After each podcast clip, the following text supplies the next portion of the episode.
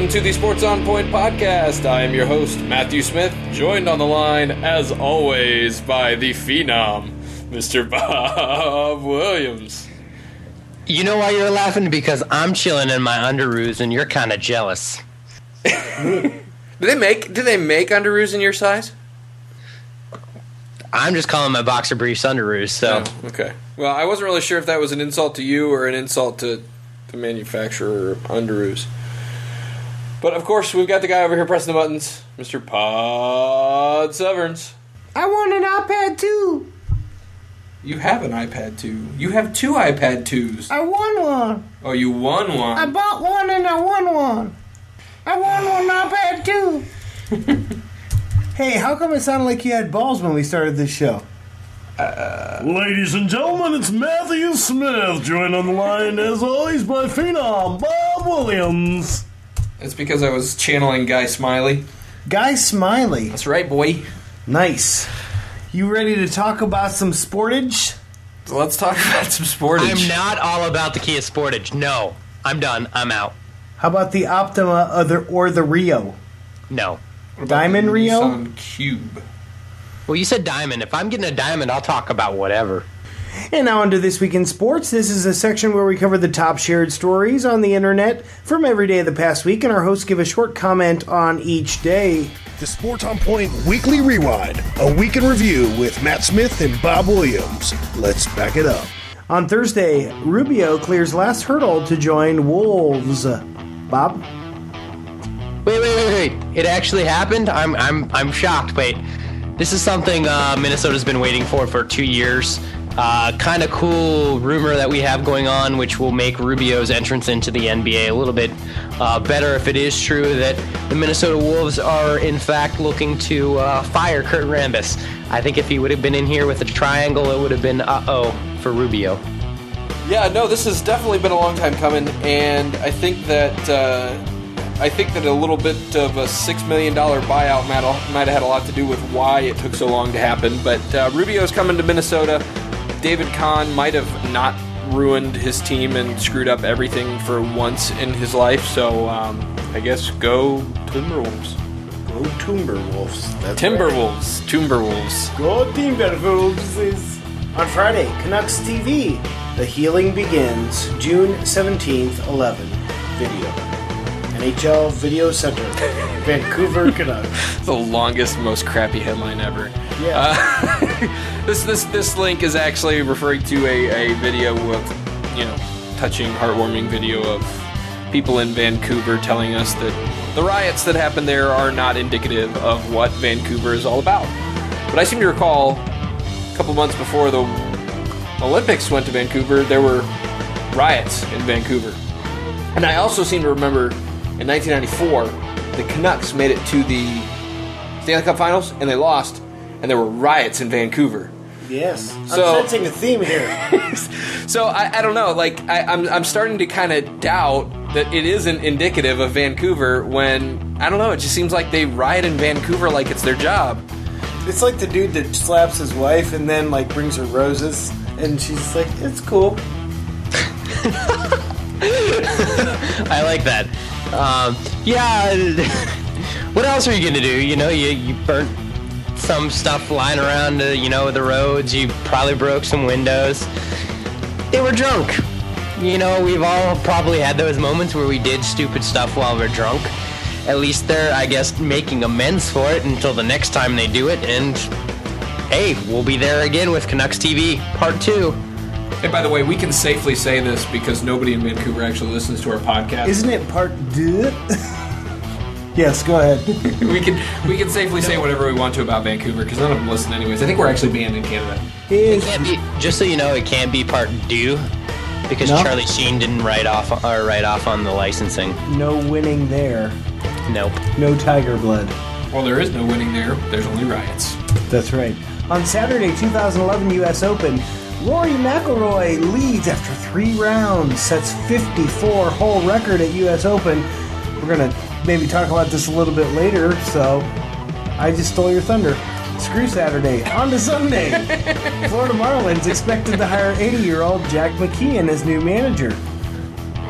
Screw the league. Screw golf. if we're gonna talk about it later, why? You know, there's only so much golf me and Matt and Bob can talk about, right? That's right. I just get the image of guys in golf pants and Hey, Payne Tiger Stewart Woods. was my hero. I loved him. Aw. Him and uh, what's the the Swedish guy who plays now, Jesper Parnevik. Love him. Borgy, borgy, flip, flip, flip. Sounds like you're going to be leading the conversation on the golf, Bob. I, I hate to break it to you, but when you break out the Jesper Karnovic, I, I can't He breaks out with that. Jesper Karnevik. Payne Stewart, baby. Oh boy! and he's a he's a Swedish treasure, don't you know this? He's, he's, the, he's the pride of those Norse countries. He's the Swedish treasure. That's got to be an episode title. Well, I think we're back to you, Bob, on the Florida Marlins. They're gonna hire some old dude. I guess when you're a coach mired in a one for 18 slump and you resign, where else do you turn to but an over the hill former guy who's on the staff? Uh, thankfully for Jack McKeon, or unthankfully, uh, there, there's been jokes a- about uh, wardrobe and how it sort of needs to change in uh, major leagues because some of these guys shouldn't be wearing uniforms. They should be wearing sweatsuits or things of that nature. So, good luck. I was just thinking that maybe they should hire Michael McKean. He was Lenny from ha- from uh, Laverne and Shirley. Laverne and Shirley. Yes. No, I don't think they should do that. Um, I'm gonna be honest. Yeah, this is uh, this is I think more of a sentimental move than anything else. They're in a bind, obviously. Um, most of the good managers around the league have jobs um, at this point in the season, so uh, they had to get somebody in. And why not bring back the guy who won a World Series for him back in 2003? So they hired Jack McKeon. I'm okay with it. If he makes it through the season alive, then it was worth it. On Monday, St. Louis Cardinals Albert Pujols out four to six weeks with fractured arm.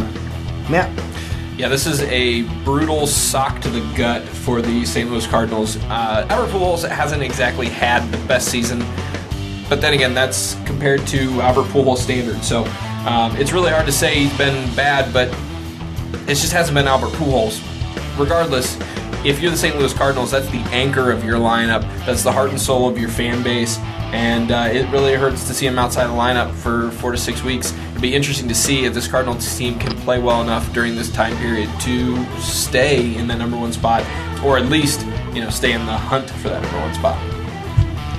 Uh, it's the NL Central, so they'll probably be in the hunt unless they complete collapse, which without Pujols they might. Uh, I think the bigger question here is not just this year, but how Pujols actually recovers from this injury. He's not young anymore. Uh, this could have some adverse effect on his hitting, and he's coming into a contract year where you are looking at at some major money, and maybe some teams shy away from that after this injury. So not only this this season, I think it'll be interesting this offseason to see if this injury changes anything with any of the major players.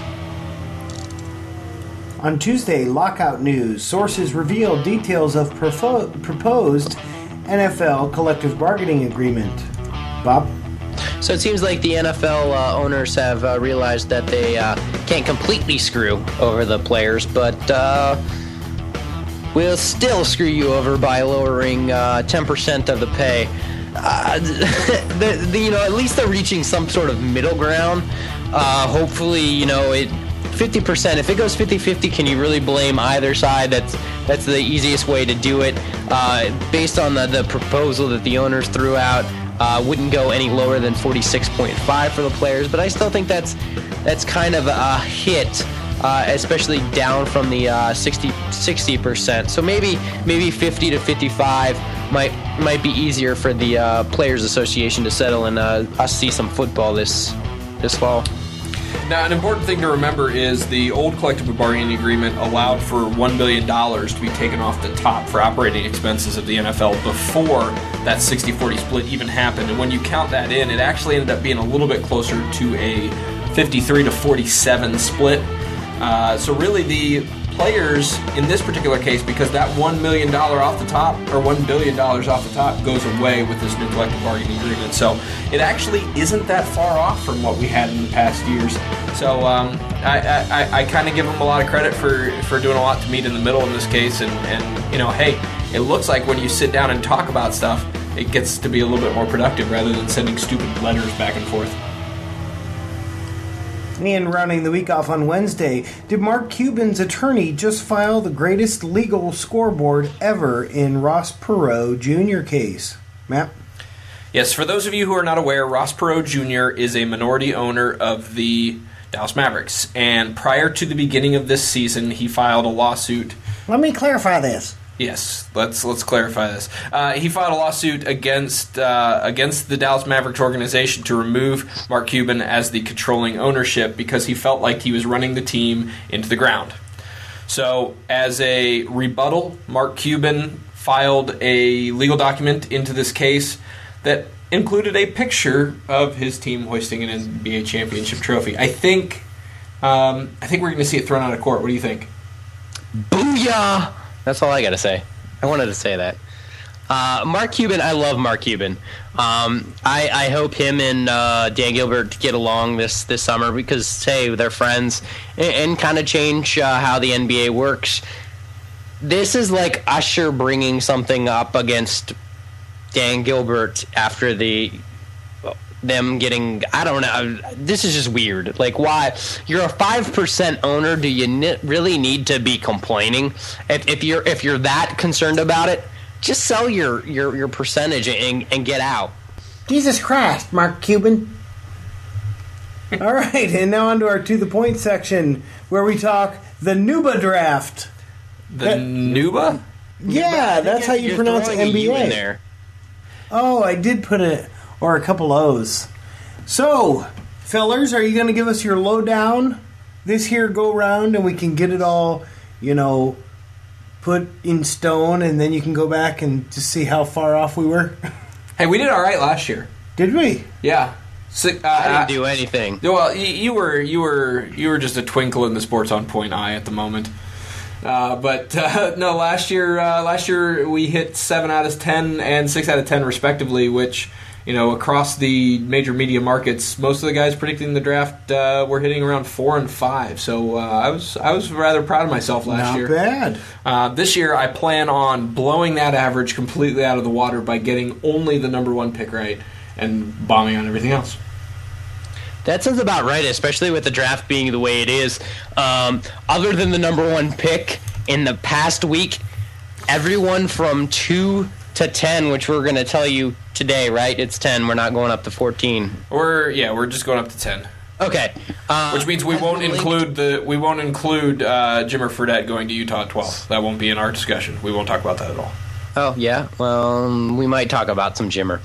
Uh, but it, it's it's crazy to think that two through nine, these people could shift so much that they're either going to be trading up, trading back, different players are going to be moving around. With the uncertainty of the CBA, you're going to see a lot of different crazy stuff. So honestly, I don't, I don't blame you for, for only hoping that you get the number one pick. And who knows, we might get that wrong too. Yeah, I'm I'm more concerned with getting some of the names pronounced correctly. So uh, uh, why don't we go ahead and get started? Obviously, you know Northeastern Ohio was the big winners were the big winners on lottery night with the Cavs securing the number one and number four picks. Um, I know there's been a lot of speculation in my conversation circles about who they will take versus who they should take. Um, I think in my mind, um, I think in my mind, Kyrie Irving's a no-brainer. And there's been some there's been some talk about some people I've even heard some people suggest that they should take Kemba Walker with the number one pick because I know. I'm, I'm, I'm with you on that. But apparently he, he put it. Apparently he won a championship. I don't know if you knew that or not, but apparently he won a championship. And since who did and, they beat? Uh, and, and well, and since NCAA championship players tend to do so very very well in the NBA, that has all the meaning in the world. Sure. Yeah, I. Don't. I sense sarcasm. Yeah. Yeah. Well. How many, Bob? How many NCAA champions do you know of that play in the NBA right now that you would consider a star or franchise player? Uh, there's probably a handful, maybe. One. There's one. there's there's one. There's one. There's one. One. Um, Carmelo. Yep. Can't name another one, can you? No. Okay, so rest my case. Um, Emeka Okafor. You would say that he is a star in the league? No, I'm kidding. I, I, I'd, I'd say that's a stretch. Ben Gordon would be closer, I would think, but Or that would have Flash been Gordon. that would have been if he hadn't Actually, gone no, to I, I will, Detroit. I will trump your Okafor because didn't New Orleans make the uh, playoffs? Playoffs. Playoffs. Playoffs. yes, New Orleans made the playoffs. the wheels are falling off here at the Sports on Point headquarters. You're listening to Sports on Point. Okay, so let's uh, let's go down the list. Um, Kyrie Irving going number one overall to Cleveland. Um, there was some rumors over the past couple of days they were keeping their option open that they would possibly take Derrick Williams number one. Uh, Enes Kanter somehow got some wild hair and is whatever about the fact that he could possibly go number one. Brandon Knight, the same story. I yeah, I think that's delusion at its best. Um, I don't think there was ever a question Kyrie Irving or Derrick Williams. Uh, and, and in this case, I'd have to say Kyrie Irving's your number one pick. Yeah, definitely. Uh, I'm, I'm going to agree there. I, I'm also going Kyrie Irving, and I think the biggest reason why is not saying that Derrick Williams won't be a, a solid NBA player. He really does have that opportunity. He might be slightly undersized, but in the NBA, if you can score, you usually have a place. But with Irving, he's a solid all-around point guard, uh, and Cleveland has Byron Scott. Byron Scott's teams usually succeed around having a successful younger point guard. Jason Kidd, Chris Paul, for example. So I, I think it's a no-brainer in that sense that you have a coach that does really well with point guards that you draft the best point guard. Yeah, and you know, I think that um, uh, I think that Derrick Williams has a lot of potential. But I will say this: the the one player in the NBA that I feel like he parallels more to, and, and let's face it, that's that's what we all like to do is parallel players to who already is who's already broken into the NBA and, and you know can make comparisons that way. But uh, when I look at Derrick Williams, the closest comparison I could see um, when you compare to the college play is to David West um, coming out of Xavier, uh, you know, playing for the Hornets now, and I think if you draft a David West in the draft, you're not disappointed because he's been a solid pro for several years. I don't know that you would be all that psyched about picking him with a number two overall pick, but I don't really see anybody better either. Uh, don't get me wrong, I like Derrick Williams, and I think he will be a very solid role player and starter for whatever team takes him, and uh, I don't have any doubts about that. Uh, but I don't think that he's a superstar in the league. What do you think? I, I, I think it's tough to say any superstars in are in this draft. Uh, even Agreed. even with with Irving, he might be a potential All Star candidate here and there. Uh, but w- Williams' biggest thing is who who or what position is he going to guard? Uh, I, I think if you kind of look at the the power forward, sure you're seeing a transition to more of a uh, face face up game instead of a back to the basket. But there's still certain guys that I, I'm just going to say Dirk Nowitzki, you know, to start out with. There's no way that I could see Derrick Williams guarding him just because he's that versatile. Sure, he's probably one of the top five players in the NBA right now, but you know it, it's that point, and he doesn't have the athleticism to guard your small forwards like a LeBron James, a Carmelo Anthony, uh, players of that nature. So I think his defense is definitely going to be the biggest question. Not saying that he won't be able to develop that or or at least be solid with that, but it if you look at it realistically, the top four, we'll go three teams just because the Cavs have the fourth pick, are kind of set up top. You know, with the Wolves, you do have Beasley, Love, uh, there in the in, and I think Wes Johnson in the small forward, power forward position. Uh, with the Jazz, you do have Paul Millsap, Al Jefferson, and Andre Kirilenko. So it, it's it's tough to, to see how he fits there, but because he's the number two player on the board, he's probably going to get slotted into that second place, and that's where I have him. Even though the Wolves really don't, I guess, need him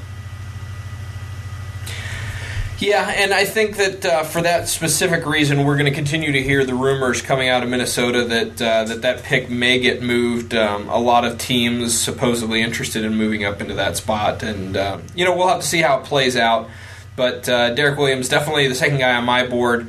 Uh, let's move down to the number three spot where we've got the uh, Utah Jazz, who a little bit of a team in flux right now. They just lost their head coach of you know 85 years. Um, they, they they just lost Jerry Sloan. They've lost their superstar point guard, although they replaced him with a suitable replacement in Devin Harris. But Devin Harris has only got two years on a contract, and from what I understand, there's not a whole lot of buzz around the fact that he will be returning to Utah. Um, that's one of the main reasons why I think that uh, I think that Brandon Knight is a big big possibility to land uh, land in Utah. Oh yeah, I, I definitely agree here. Sure, uh, we'll we won't talk about it. You sort of talked about it in the uh, weekend rewind about Jimmer Fredette kind of going there, but Jimmer is definitely not a player that, that Knight is, and, and you see these uh, not only just the Jazz but the Raptors who who kind of like a, a, a Knight. Uh, you know, even Cleveland had him in twice. He, he's a shoot first guy. He's he's you know definitely a, a taller guard. Uh, might have to work on his handles a little bit, but if you need a guy to kind of throw in in the point guard situation, I, it, I would have to say at this point it would be Brandon Knight. Uh, outside chance you could possibly take Enes Kanter just because Mehmet Okur's almost done. Uh, yeah, you have Jefferson and Millsap, but I, I think there's an outside shot. But I definitely have Knight there because you lost your star point guard. You might as well try to infuse him with another star point guard.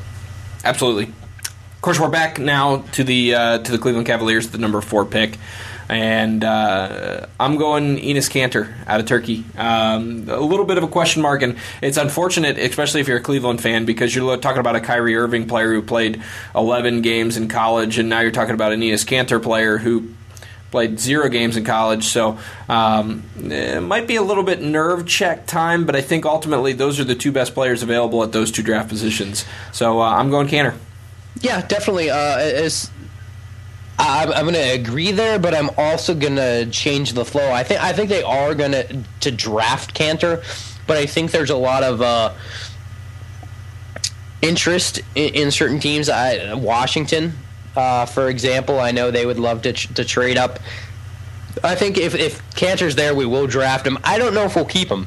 I would realistically, or I, I, I kind of hope for the fact that uh, we draft Kanter, trade him to Washington for the sixth and 18th pick, and that sixth pick is actually uh, Jonas Valanciunas, who has a little bit more of, I, I guess, a ceiling than, than Kanter.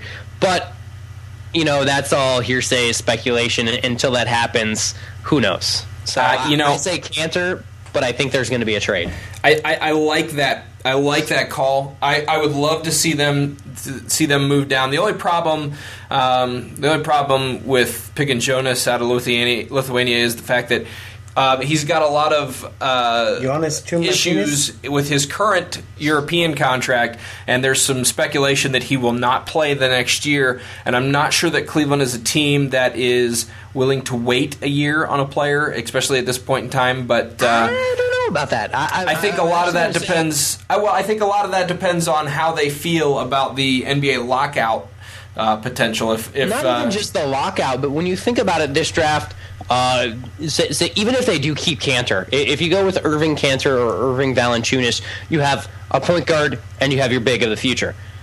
Say Cleveland, in, in our case, say there is a season, say Jonas is over in Europe, we still get a lottery pick, say top seven lottery pick. Two positions that are huge next year are your your shooting guard and your small forwards, which gets you into uh, you know another you know position where you could get a Harrison Barnes, uh, a Michael Gilchrist, a Perry Jones III. So I, I think in, in the long term, you don't want to look at Jonas Valanciunas being over in Europe as a bad thing. And this is coming from Dan Gilbert, who said there are no shortcuts. Fair enough. So Fair enough. But the nice thing I think about the drop down to getting the 18th pick is that if they drop that low in the draft, there's always a chance that they could have a Tristan Thompson or um, Tobias Harris or you know just a couple of num- a couple of players that, that appear to have some high potential and are on and off different teams' draft boards with enough consistency and or I should say inconsistency that they could fall to a pick as low as 18 and uh, Cleveland could really luck out with uh, with that pick if they do if they did make that move. So the number five pick Toronto. I got Jan uh, Vesely. I think it's a good fit. I think that when you've looked at the big name players that are around, Kanter at this point is probably gone.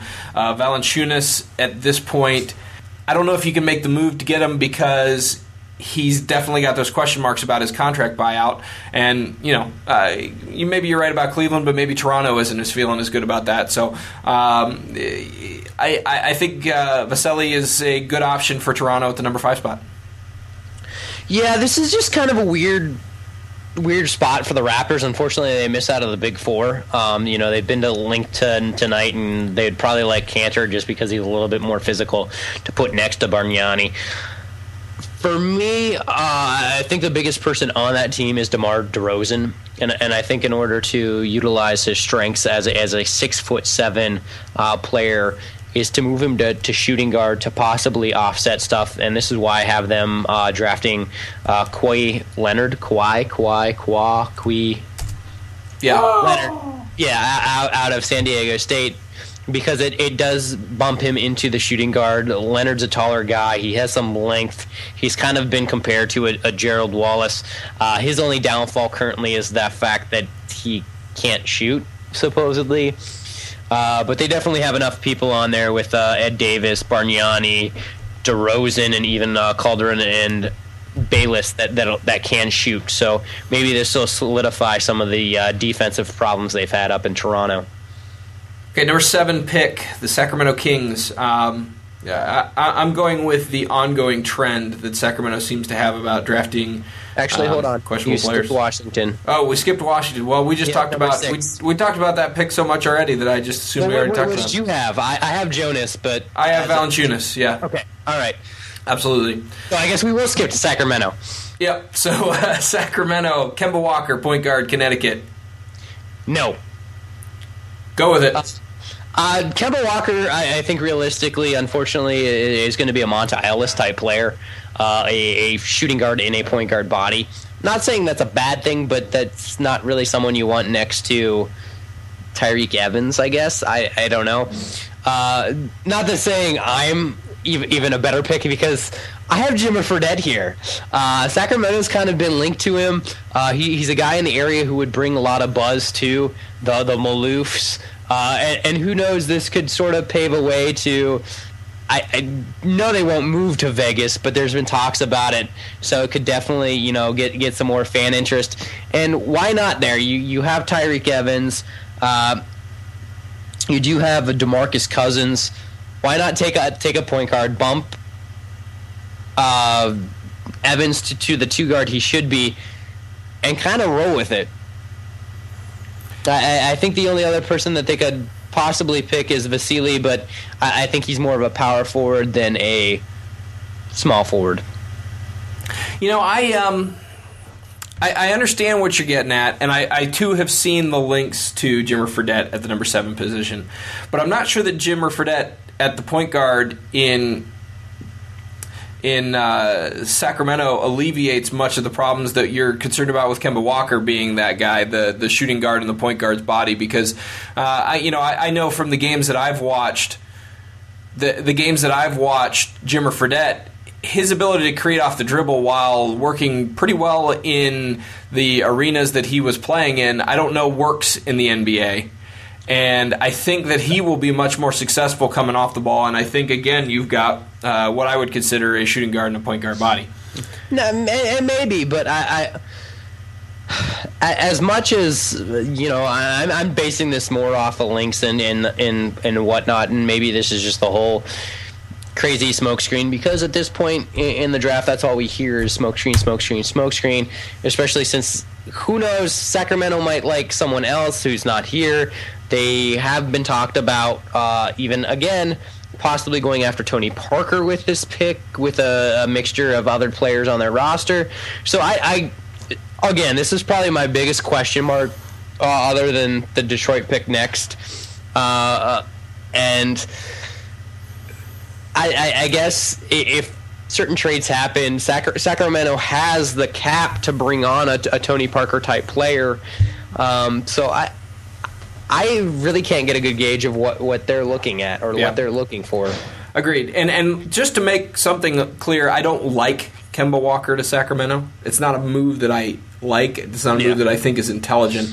But sometimes you get a feeling about a move and you kind of see it coming and, and I think that's what I think that's what we're going to see in Sacramento. You know, for the if they were an East Coast team, I would totally be be yeah, I would jump on the Kemba Walker train. But the fact that they're a West Coast team, Jimmer Fredette has a following out in the West that's huge in Utah. Why not bring some more fans to Sacramento? As a PR move, it makes sense. Sure. Sure. Although the thought of Jimmer Fredette uh, playing basketball in Vegas is somewhat humorous. you got to you got to admit. But uh, uh, no, Kemba Walker. Just last thing I'll say about him. To me, he's Dajuan Wagner. I just, I just, mm, I don't know. Maybe a little less. I, I'm gonna go with uh, he's probably a little bit better than Wagner. He'll last a little bit longer. I think I think he's got a little bit more durability than Wagner, but in a lot of other ways, I just He's a good six man. I could see him being a, a a Ben Gordon type guy. You know, never really a good starter, but a, a, a solid guy who, if you need a spark off the bench to get you points in a hurry, he can be that guy. All right, so number eight pick, Detroit. Uh, I got this kid from Congo, Bismarck Biyombo. I probably I got this kid that. from Congo, Bismarck Biyombo. What, what what'd you say his first name was? Bismarck. Bismarck. Yeah. When I first saw it, I'm like Bismarck. What? And I thought it said bitch smack. Um, but yeah, it would make sense because he's drawing a lot of comparisons to uh, Ben Wallace. Yeah. Um, I, I, I think uh, I think they're a little bit unwarranted, but I've seen it.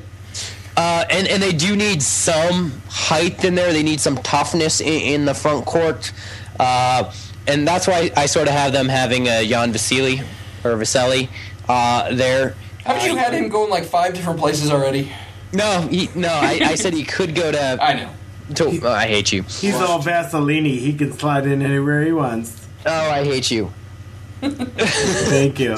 But yeah, I have him there just because he, he brings this toughness, a more back to the basket type, uh, a ball ball player, unlike a Charlie Villanueva, a Jonas Jer- Jerebko. Uh, so it seems that he could fit in Detroit. Uh, not saying that Biyombo couldn't fit there either. I, I just think the fact that he has no offensive game is is tough. Uh, especially since they do have Ben Wallace.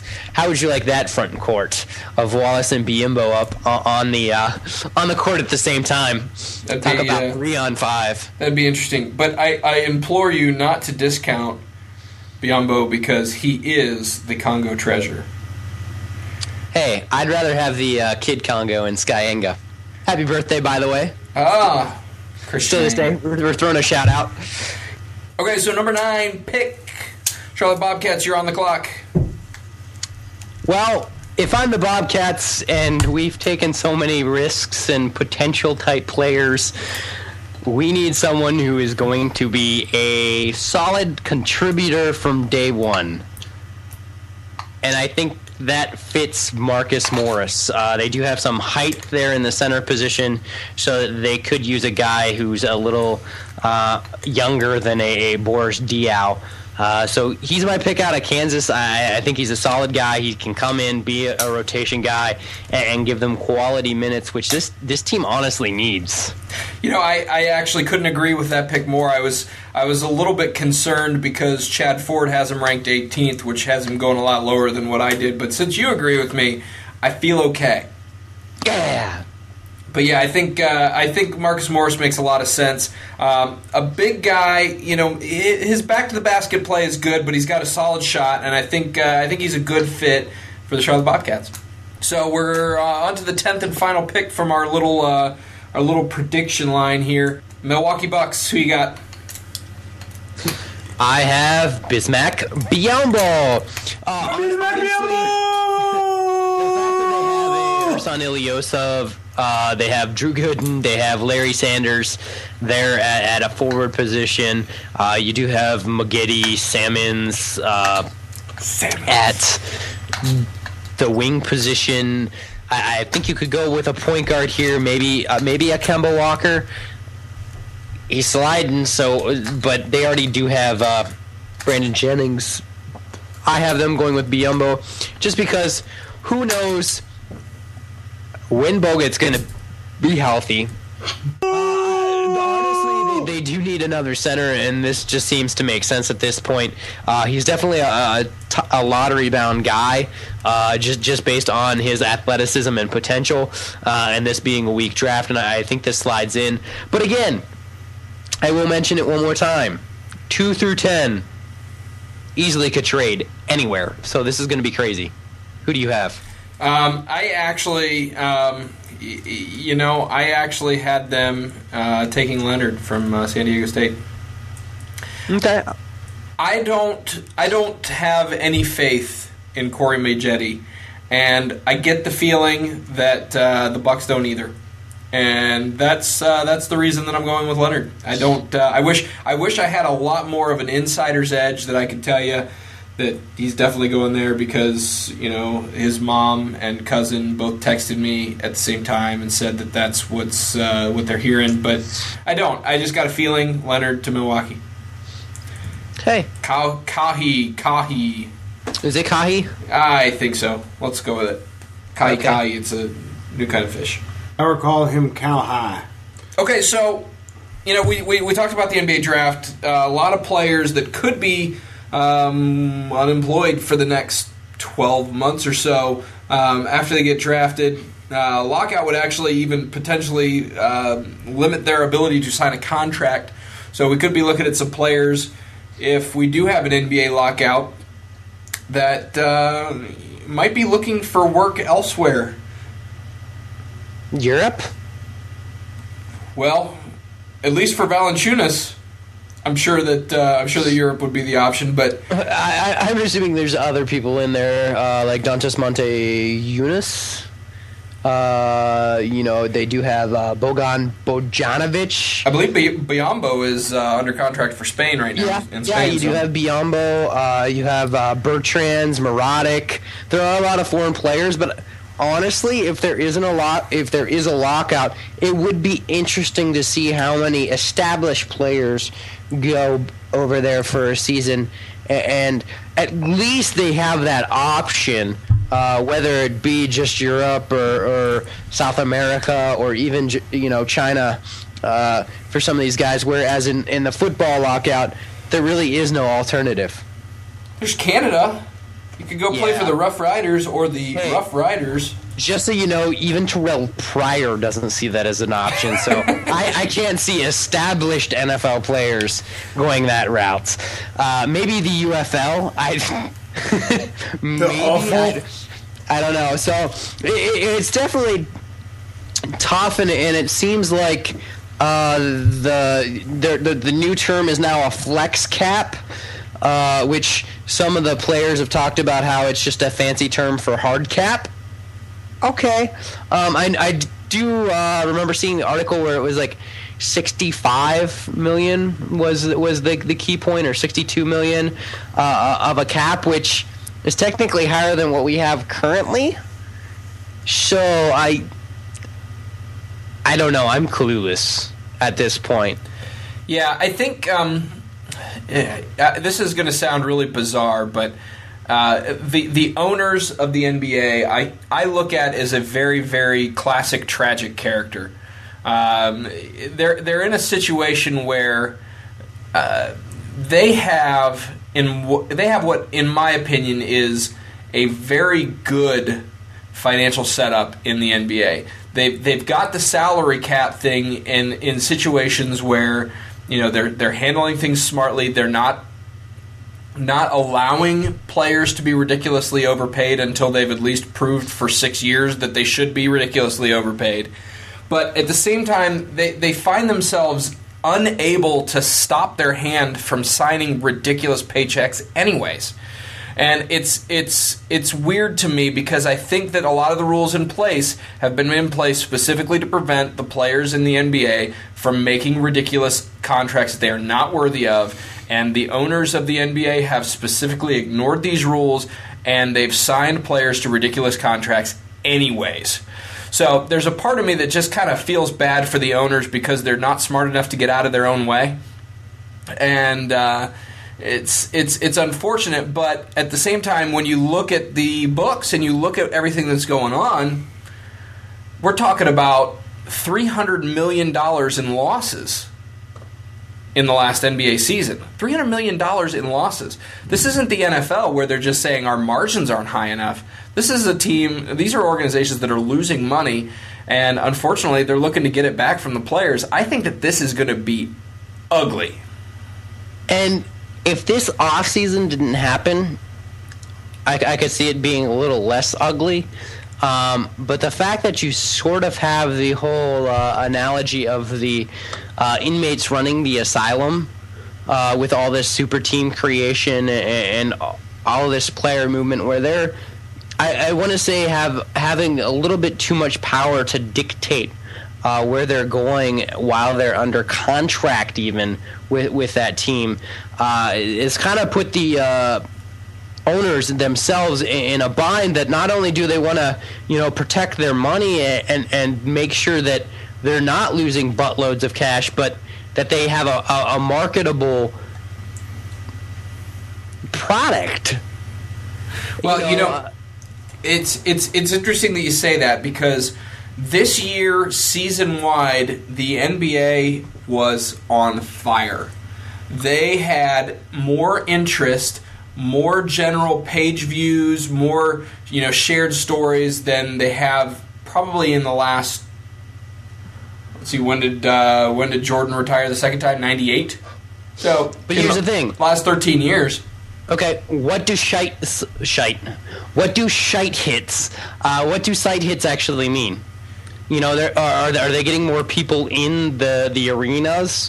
Are they getting more more mer, you know more merchandise sales? Uh, I'm going to use Miami as a specific example that they supposedly have this super team, and how many games didn't sell out?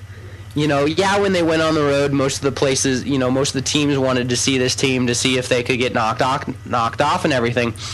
But if you have an arena with one of the top teams in the country in the entire NBA not really, you know, showing up and being kind of lackadaisical to a point.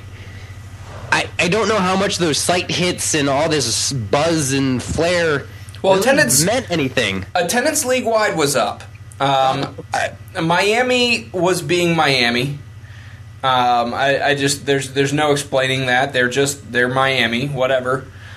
Um, but uh, they actually um, they actually achieved more road sellouts than any team since the '96 Bulls. So, despite the fact that their own fan base is retarded for whatever reason, um, they, they they did bring out the best in the other teams, their opponent teams' fan bases. So, I think there's something to be said for that. Um, I think that there's a lot of pressure on the NBA right now, especially coming off of the finals, which. Uh, 73% of America got the team they wanted to win the finals to win the finals. I mean, obviously, you know, not the team they picked at the beginning of the season, but when the finals started, 73% of America wanted the Dallas Mavericks to win. That isn't a number I'm making up. That's an ESPN stat. And that's what happened. The Mavericks won. People could not have been happier. And obviously, in Northeastern Ohio, there's the whole hate for LeBron. But even across the country, um, there's a there's a definitive palpable dislike for the Miami Heat and what they've done in order to build this team, and it's resulted in incredible amount of focus and an incredible amount of attention on the NBA as a whole, which is as much as I hate to say it, good for the league. It's it's kind of like um, you know when you're when you when you go back and you look at uh, professional wrestling in the late '90s, early 2000s. WCW was terrible until Hulk Hogan became a bad guy. And sometimes it takes that guy becoming a bad guy to get your ratings up. And hey, as much as as much as I hate to admit it, geez, the NBA killed it this year. They really did. They killed it, but they're still losing money. So as much as we want to say that it's a it's a positive, um, it, it's this you know step in the right direction. The owners feel like it's not enough, and and that's why we're in this whole argument of, of where the salary cap needs to be. If it needs to be a hard cap, uh, you know whether it be some sort of rookie slotting that'll help, uh, you know revenues and, and overall. Well, here's the thing: the top five highest paid players in the entire NBA includes names like Joe Johnson and Rashard Lewis and Gilbert Arenas. I mean, when you're talking about when you're talking about those types of contracts, I don't think that there's anybody that you can blame aside from the owners for that. There's there's there's nothing that any team can do to make up for stupid leadership.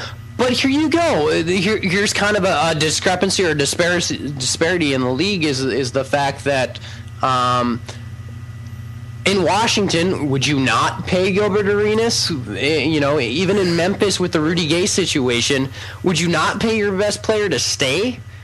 You know, if given the situation, uh, name an organization that would not pay their best player to stay. Well, you have to remember, first of all, that uh, you have to remember that Gilbert Arenas was chronically injured when he signed that contract. So I think it's easy to say that yeah, I wouldn't have paid Gilbert Arenas that money. I think it's easy to say He's the face of his franchise. You guys were a, a playoff contending team. Unfortunately, they ran into the Cavs, you know, multiple years. But he played like 32 games in two consecutive seasons and then signed the contract. and that's fine. Eh, As as a Wizard, you know, a fan, not that I am. Would you would you have let him go somewhere else? Because you know he would have signed that contract somewhere else. I would have absolutely let him go somewhere else. I. It's tough. Who else? You know, yeah, there would have been different. Uh, I would have absolutely let Rudy Gay sign somewhere else. Well, in Memphis situation, un- thankfully they have other people, and they did really well without him. But I, I don't know. I, I, I think there needs to be some sort of way to still get your franchise player, but maybe not at those ridiculous contracts. Because Rashard Lewis didn't he sign that contract in Seattle? Um, Rashard Lewis signed. Uh, so Rashard Lewis signed the contract in Seattle. That's correct. Seattle. Okay.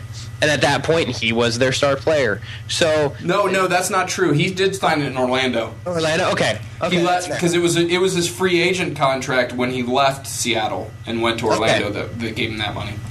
All right. Well, that makes sense. I don't know. It, it's really tough in, in this environment, especially during the season where two names, you know, were traded. Carmelo Anthony, Deron Williams, uh, for okay packages, but these these guys weren't planning to, to really stay. There there has to be some ability for these owners to to be able to keep these guys a little bit longer. I, I'm not saying, oh, hey, let, let's cut out free agency, but they tried with the bird rights. Uh, you see people circumnavigating this in the fact that, hey, I'll, I'll take 17 million in Florida where I don't get as many or any taxes instead of taking, you know, 18, 21 million in in Cleveland and have it taxed.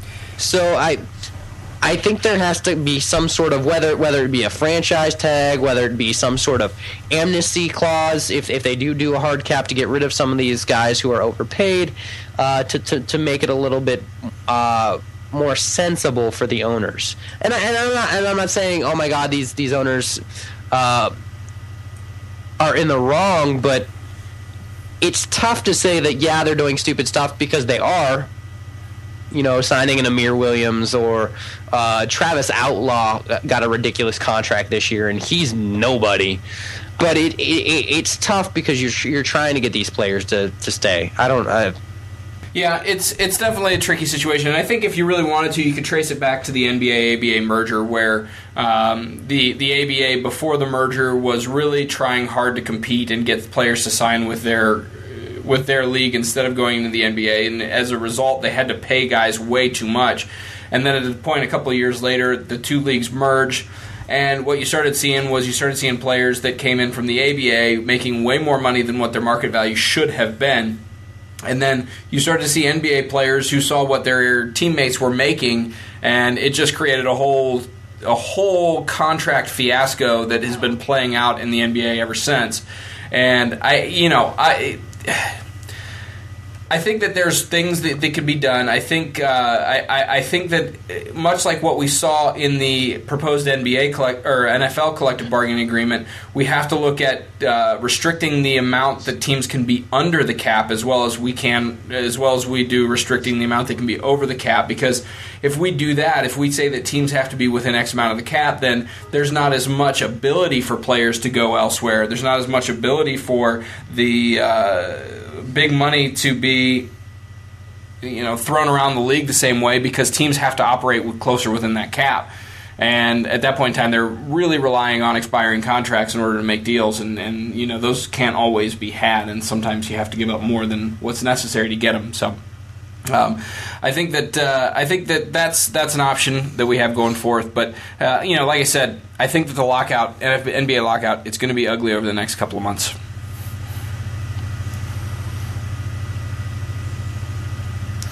Now um, we just had the we just had the U.S. Open wrap up, as we did not mention in the weekly rewind prior to the uh, or earlier in the show, and young gentleman by the name of Rory McIlroy, 22 years old, sets a record at the U.S. Open court course court uh, sets a record at the U.S. Open course.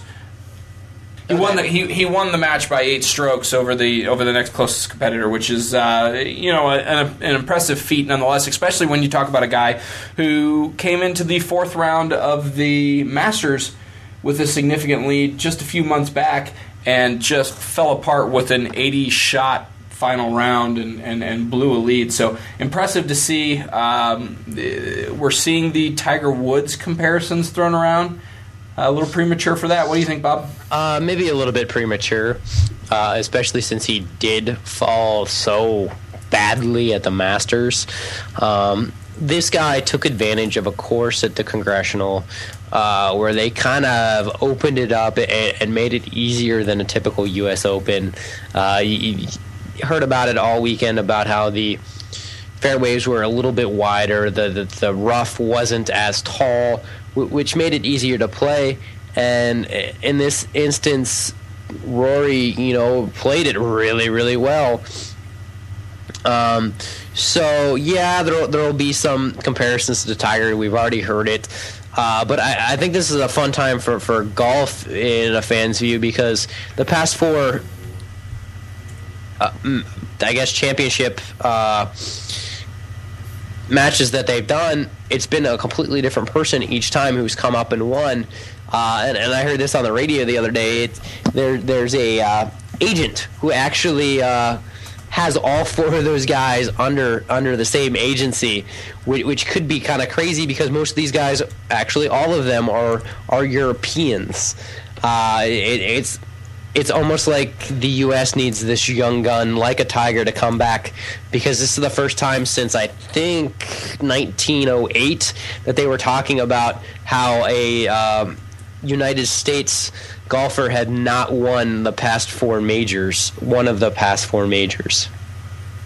Yeah, and and uh, we're we're certainly suffering a drought from the from the great superstars. Although Tiger is still around, uh, definitely not the Tiger of old. Gentlemen, I think that's going to about wrap it up for this week. Yay!